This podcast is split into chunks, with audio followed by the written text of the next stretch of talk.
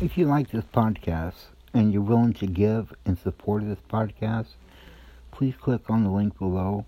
And those who are already donated, I just want to say thank you and God bless you. Welcome to Bible Study Made Easy.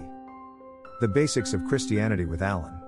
If you recently put your faith in Jesus Christ, Bible Study Made Easy with the Basics of Christianity is a great place for you to learn more about the Bible, Jesus, and more. If you haven't taken that step but want to learn more about what Christians believe in your own search for truth, start here.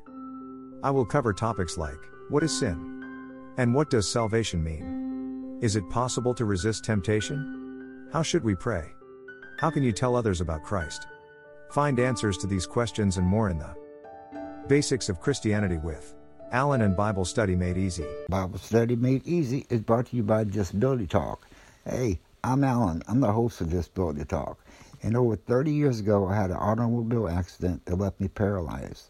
I am what you would call a quadriplegic, which means four limbs are being affected.